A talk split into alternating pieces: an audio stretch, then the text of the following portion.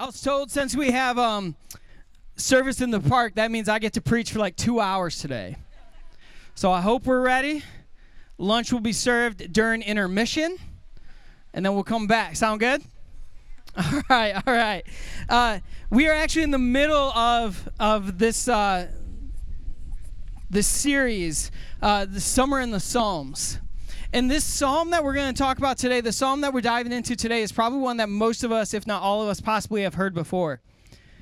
And so before we dive into it, I just I want to ask maybe a simple question, maybe for some of us, bring us back to a moment where we can identify with being lost. Have you guys ever taken a road trip and on the road trip you felt lost? And maybe you're like me and you refuse to ask for directions. You're too you're too stubborn to ask for directions. You're too stubborn to actually pull over and try to figure it out. Instead, you're just going to keep moving forward. Can you remember a time, though, way back for maybe us adults, before GPS? Anybody remember those days? How many of us remember the days of a lovely website called MapQuest? And you had to print out the directions, right? I remember these trips, and if you were if you were the co-pilot, if you were in the passenger seat, it was your job to have the directions and to tell of the upcoming turns and highways and changes that you had to make. You remember that?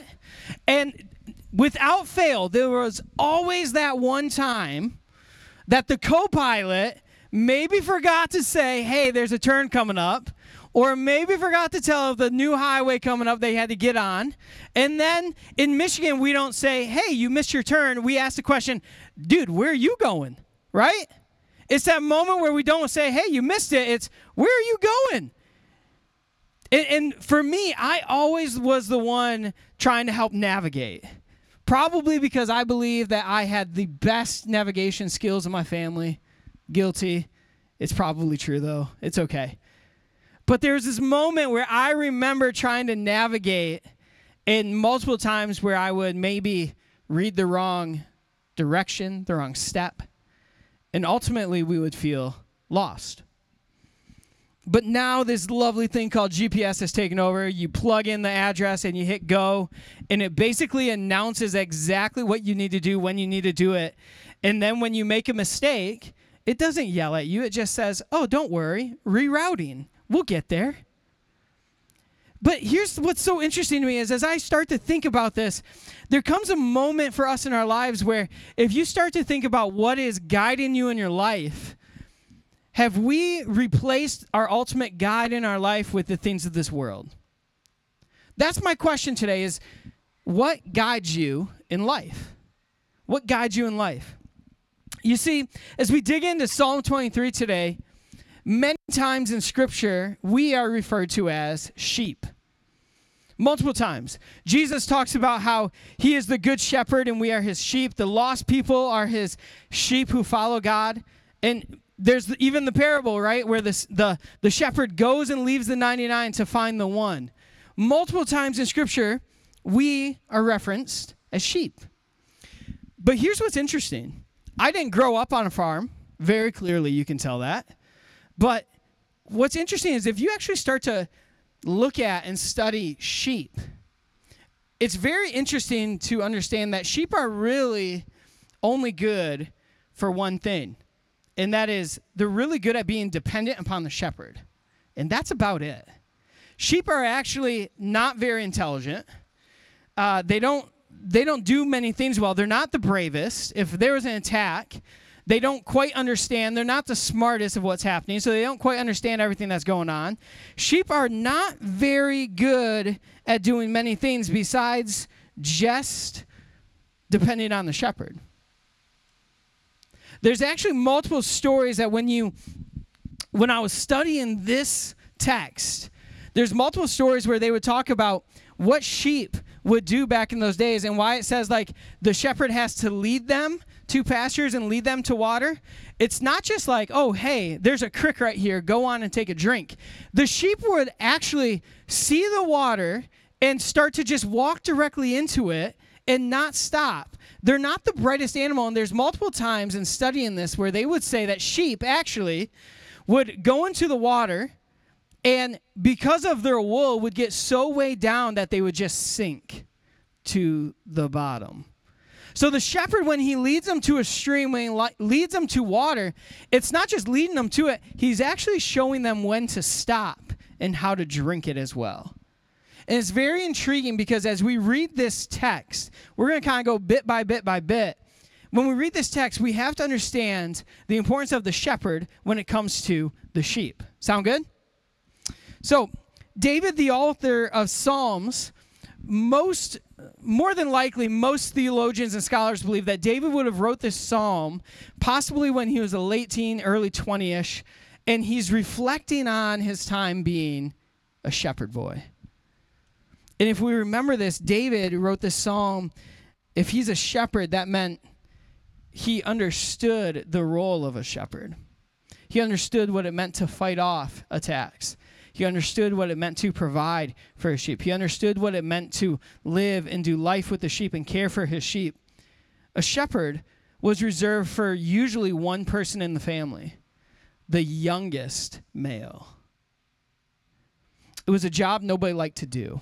It was smelly, it was dirty, and like I just said, the shepherd at sometimes also had to go and live with the sheep as they're out in certain fields away from home, possibly. So it's this job that nobody likes, is reserved for the lowest of the lows, but yet David knew exactly what it meant to be a shepherd. And this psalm is one that a lot of times we share during more than likely a, a loss, a funeral. Two weeks ago, I, I was doing a memorial service, and this is the psalm that I read and I talked from. It's a psalm that a lot of times brings us hope, it brings us comfort, in times of trouble, it reminds us that we have a shepherd to walk with. But what if what if when we understood this psalm, we understood that this psalm is not just a psalm that can bring us future hope or bring us future comfort, but rather is a is a psalm that does that right here right now in the present tense. We have to understand that the tone of this psalm and the way this psalm is written is written in the present tense. And we can take comfort knowing that God is here with us directly in every single thing that we're going through. If you brought your Bible with you, I want to encourage you. Uh, Psalm 23, we're going to kind of dig in. It's six verses long. We're going to go through the first three right now. So if you would just open up to Psalm 23, verses 1 through 3, um, this is what it says The Lord is my shepherd. I have all that I need. He lets me rest in green meadows. He leads me beside peaceful streams. He renews my strength. He guides me along right paths, bringing honor to his name.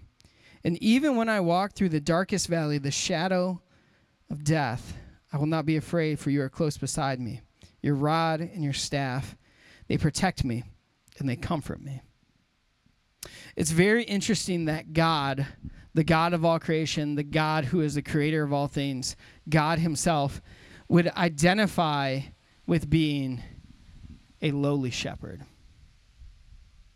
It's very intriguing that when we start to think about that, that God would identify with a role, an occupation that is known to be reserved for the lowest of the lows, that is dirty, that is not one that is highly exalted or praised. God would identify with being a shepherd.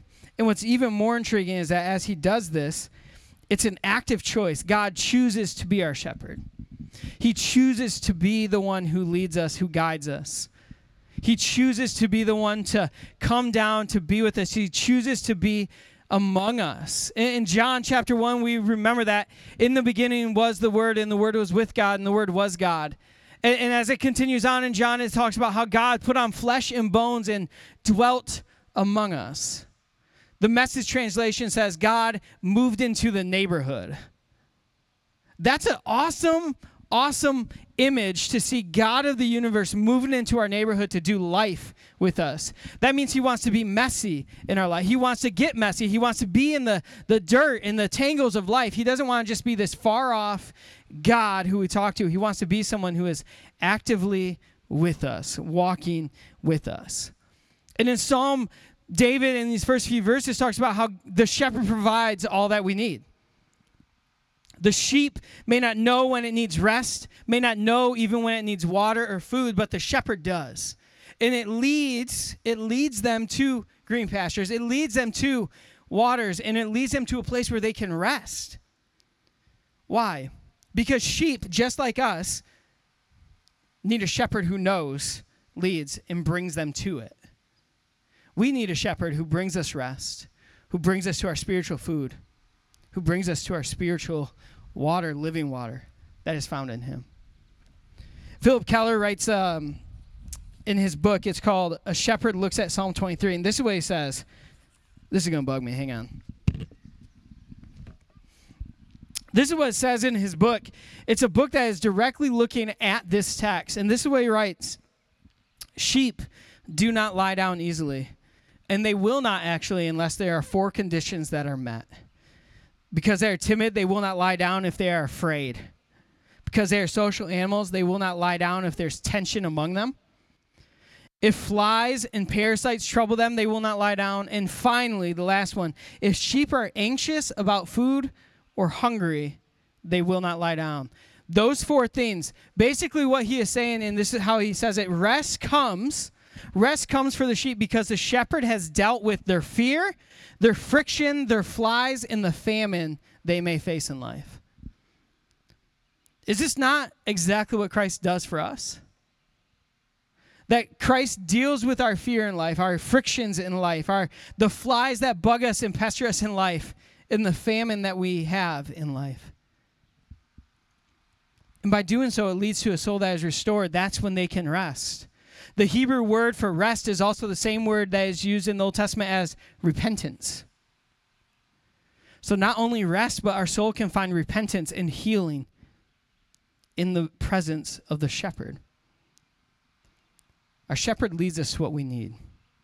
Our shepherd knows exactly where to take us and when to take us there. But for many of us in our culture and our world today, we have replaced our good shepherd with the things of the world. The things that are guiding us are not our shepherd, they may be something different.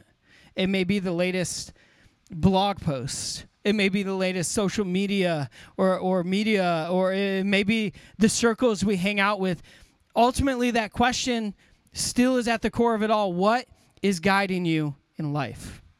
What is guiding you? Because we're going to face things in life that is not fun. It, it, we're going to face things in life that is hard. And David writes about that. Verse 4 Even when I walk through the darkest valley, the shadow of death, I will not be afraid. You are close beside me. Your rod, your staff, they protect me, they comfort me. See, the valley when we think of these valleys, we think of this between two big old mountains, and uh, down in the valley is all this beautiful flowers, and it's nice and green.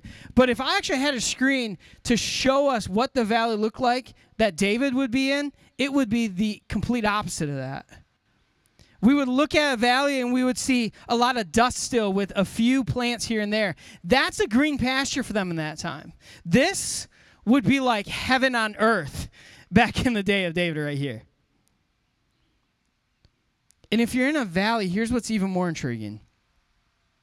When a storm comes into the valley, it doesn't just pass through like it would, say, here. The storm would actually bounce from one side to another side to the other side and eventually make its way out. But have you ever been in a valley when a storm comes in? And you can literally see the wind swirling around as it bounces from one side to the other to the other. Have you ever been in a, a valley where you feel like the things of this world are just coming at you from all sides? That every single way you look, your world is crumbling. Have you been in a valley where the storms of life are so potent, so destructive, that you feel like it's never leaving and you can't escape it? And here's the other reality is that as a shepherd in a valley, the enemy can surround you. The enemy of your sheep can surround you from all sides. You're at the, the lowest point. You don't have the high ground. In a war, the valley is one of the worst places to be. Your enemy can surround you. You're open and you're vulnerable to all the attacks. But when you look at what David says in this exact verse, we have to understand that he says, even though I walk through the valley of the shadow of death, this is very important for us to understand. It's the shadow of death. The ultimate destruction would be death itself. But David isn't walking in the midst of death itself, it's the shadow of death. That's interesting. Because even in the shadow of death, he has comfort knowing that he has a shepherd with him. And it says he walks through the valley of the shadow of death. This is not a final destination. He's not setting up camp here, he's just passing through. And as he passes through, the good shepherd walks with him. The good shepherd leads him through the valley. He's also speaking, David is speaking in a moment that I think we can relate to. When we feel the shadow of a certain job loss and hardships are facing us, we feel like the storms are swirling. When we feel like the shadow of broken relationships are staring us directly in the face, we start to hear the wind swirling all around us. When we feel the shadow of hurting hearts longing for answers where doubt has crept in, we feel like we are in the deepest valley. We can face the shadow of death, though, because Christ himself took on the fullness of death so that we don't have to. We only face the shadow. Christ already took on death itself. And when we remind ourselves of that, when we remember that to the core and in our hearts, we can take comfort knowing that our God has gone before us. And the shepherd's presence here, it doesn't eliminate the presence of evil itself. Rather, it eliminates the fear of evil. As he was talking about it, David said, Your rod and your staff, they comfort me. I, I don't have to fear because you are with me. As we look at the face and the shadows in this world, we don't have fear because our shepherd, the good shepherd, is with us. He guides us. He guides us, and He wants to guide us. When we tune our ear and our hearts to the shepherd's voice, we can be guided to water, to green pastures, to rest. And I love how David ends this psalm verses 5 and 6. You prepare a feast for me in the presence of my enemies. You honor me by anointing my head with oil. My cup overflows with blessings. Surely your goodness and unfailing love will pursue me all the days of my life. I will live in the house of the Lord forever. David is still in the valley. David hasn't exited the valley. He's not out of the shadow of death yet. But he says, You prepare a feast for me in the presence of my enemies. He's still in the valley. The battle is surrounding him. The hardships are all around him. But yet, God prepares a feast for him in the presence of his enemies. It's a table that God provides, yet with the enemy closely behind him. And he not only can provide, God not only provides in this moment, but he protects in the same moment. A vulnerable moment where God is providing a feast, he's also protecting his sheep. And we can feast in God's presence knowing he provides. And it gives us perfect security. The image is incredible when we start to break it down, though. Table. Back in those days, if you would invite somebody over to your house, you would provide a big feast. So the table represents a feast. You can imagine the greatest spread, you can imagine the greatest food, everything. It's bountiful. It's not just like we're having chicken nuggets for dinner. We're having the best of the best hot dogs for dinner. You know what I'm saying? It is, it is the best of the best. And God prepares. It says He prepares. That means that there's foresight. God can see ahead of us, He's providing ahead of us. There's foresight and care to provide for us what we need. And it says that He prepares it before me. This is a personal connection. This is a connection that is personal, personal and intimate with each and every one of us.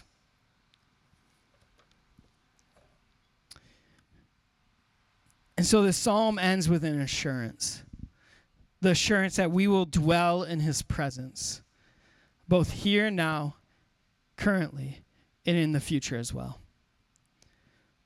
So, whatever shadows may be facing us, we dwell in his presence. And we can take comfort knowing that God is our shepherd, guiding us and leading us. I'm thankful that we have a shepherd. I'm, I'm thankful that we have a shepherd that leads us and guides us and cares for us. I'm thankful that our shepherd can navigate the things of this life. I'm thankful that our shepherd can run after us as we run into a creek or a stream nearby or down into a cliff or whatever it might be. I'm thankful we have a shepherd who cares enough for us. And so maybe you've been feeling, uh, I want to invite actually the whole, just the whole band come on up. And maybe for some of us, we've been feeling like we're in a valley. I know I've been there. I know I've been in a place where I feel like the world doesn't seem to give me a break to even breathe. That everything in my life was falling apart. I know I felt like maybe the storms of life are following one after another, after another, after another, and they're just intensifying. I know I felt like I could hear the wind swirling all around me and never breaking. I can feel like the valley that surrounded me feel as if there was no place to escape, no place to go, no place to find refuge, no hope even. But then I'm reminded. Then I'm reminded that I have a good shepherd. A shepherd that is presently with me in this journey. A shepherd that who is in the valley with me. A shepherd that the rod and his staff are protecting me from the, the threats all around me. A shepherd who is leading me through the valley, not telling me to stay there. And so essentially, I just have two questions that I want to invite you to reflect on this week. Number one is what do you need to trust to God, the Good Shepherd, over yourself? What have you been holding on to and buying into rather than the Good Shepherd? What has been leading you and guiding you in your life rather than the Good Shepherd? And what things do you need to repent of that have been guiding you instead of Him? I'd love to invite you to join us and stand with us. I'd love to just pray for us as we continue to worship and close our service today. Father, Father, you are a good, good God. And you remind us that you are also a good shepherd. A shepherd who cares for us, a shepherd who walks with us, a shepherd who leads us, protects us, and provides. And Father, I pray that during this time you would just speak directly to us right now, Lord, during this song. As we reflect back on this passage, as we sing the song uh, in the lyrics, essentially this this verse by verse of this psalm, Lord, I ask that you would just resonate it deep within our hearts and our souls. Help us to keep you at the forefront of everything we do, Lord. And we pray, Lord, that you would allow us to trust you fully each and every day. We pray this in your name, the name that is above every other name, the name of Jesus, our Savior. Amen.